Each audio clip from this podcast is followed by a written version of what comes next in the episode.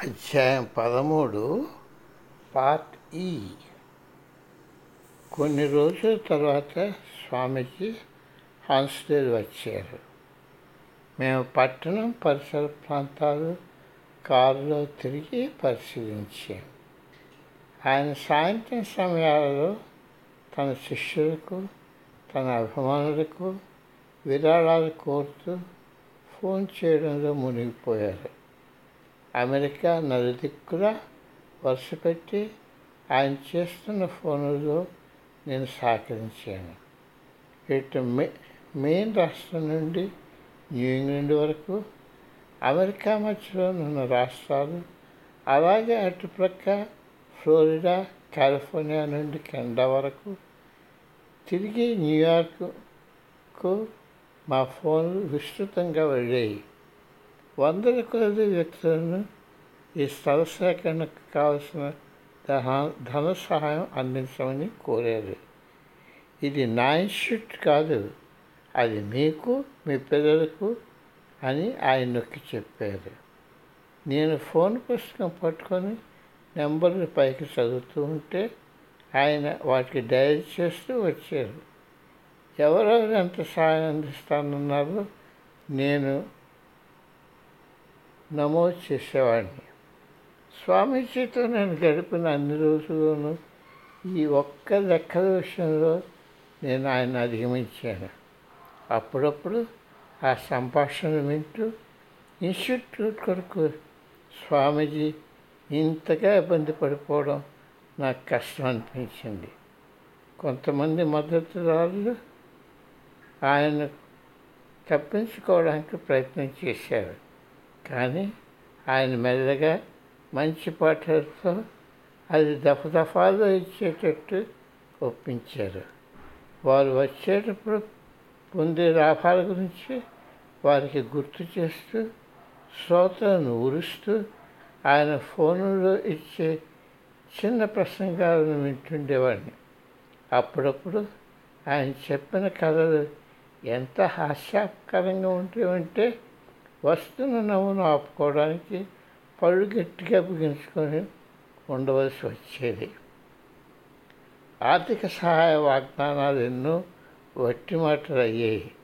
కొంతమంది ఇవ్వనీ లేదు కొంతమంది ఇచ్చే సమయానికి జారుకున్నారు నేను ఈ స్థల సేకరణకు అప్పుల్లో లేకుండా చేయాలని కోరుకున్నాను. నేను ఈ స్థల సేకరణ అప్పులు లేకుండా చేయాలని కోరుకున్నాను. ఆ అప్పు తీర్చడంలో ప్రజలు ఇబ్బంది పడకూడదని నా వాంఛ అని ఫోన్పై చేయి పెట్టి ఆయన అన్నారు.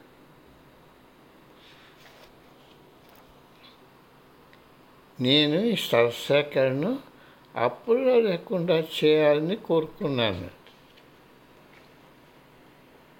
ఆ అప్పు తీర్చడంలో ప్రజలు ఇబ్బంది పడకూడదని నా వాంఛని ఫోన్పే చేపెట్టి స్వామీజీ అన్నారు. అత్యంత వ్యవహార శైలితో స్వామి రామ ప్రపంచం చుట్టూ ఉన్న తన అభిమానులకు ఆయన ఫోన్ చేశారు. అంతటి ప్రసిద్ధి హిమాలయ యోగి ఇటువంటి ప్రాపంచిక విషయంలో నేను సహాయం చేస్తున్నది నేను నమ్మలేకపోయాను. ఆయనకు తన శిష్యులపైనున్న అపారమైన ప్రభావాలకు నేను తెలుసుకోగలిగాను.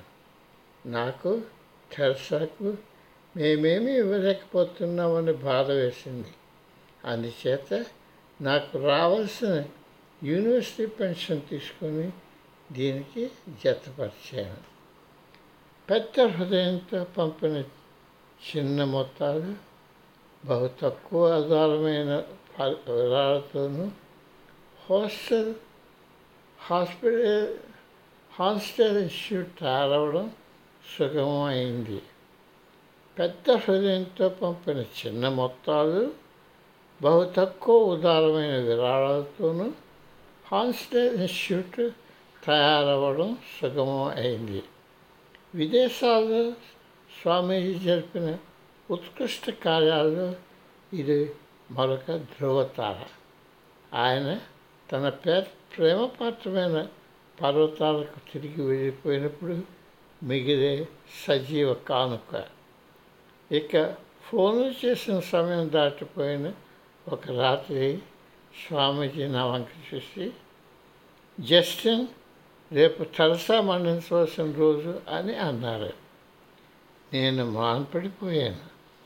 నా మనస్సు ఒక ఆలోచన నుండి ఇంకొక ఆలోచన గెంతుతూ భయాందోళనకు గురైంది.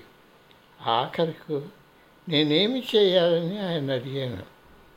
స్వామీజీ నా వంక నిశ్చితంగా చూసి నువ్వేమి చేయనక్కర్లేదు నేను ఒక కామ పెడతాను అని అన్నారు. మరుసటి రోజు ఉదయం తెరసా ఫోన్ చేసింది. ఆమె ఎంతో శాంతంగా ఉండినట్టు మాట్లాడటం నన్ను ఆశ్చర్యపరిచింది. తను తెల్లవారుజామున మూడు గంటలకు ధ్యానానికి లేచి దేవపీఠమైన కొవ్వెత్తి వెలిగిస్తుండగా అగ్గిపొద జారిపోయి తన తొడపై పడ్డాదని వెంటనే మంటలు చెలగాయని తన బట్టలు తొందరగా కాలిపోయి మంటలు ఇటు చేతుల మధ్య అటు పాడ ప్రక్క ఎగప్రాగాయని చెప్పింది. తన నేచి నిలబడి అద్దంలో మంటను చూసింది. చనిపోతే పర్వాలేదన్న ఆలోచనతో ఆమె భయాందోళనకు గురి కాలేదు. అప్పుడు ఆమెకు ఆ అపార్ట్మెంట్ సముదాయంలో ఉన్న తక్కిన వారి గురించి జ్ఞాపకం వచ్చింది. వాళ్ళెవరికి హాని జరగకూడదన్న భావన వచ్చింది. ఆ భావంతో భయం వచ్చింది. ఆ మంటల గుండా స్వామీజీ ఫోటో వైపు చూసి ఆయన సహాయం కోరింది తన రెండు చేతులతో ఆ మంటలు ఆపడానికి ప్రయత్నించింది. ఒక్కసారిగా మంటలు ఆగిపోయాయి. ఆవిడ ధరించిన వస్త్రాలు కాలిపోయిన నిషిగాను కాలిపోయి గుండ్రంగా ఉన్న కార్పెట్ మీద పడి ఉన్నాయి. ఆవిడ చర్మం చుట్టూ ఆ పొగతో నిన్న గదిలో ఆఖరికి ఆవిడ చేతులకు కూడా ఏమీ హాని కలగలేదు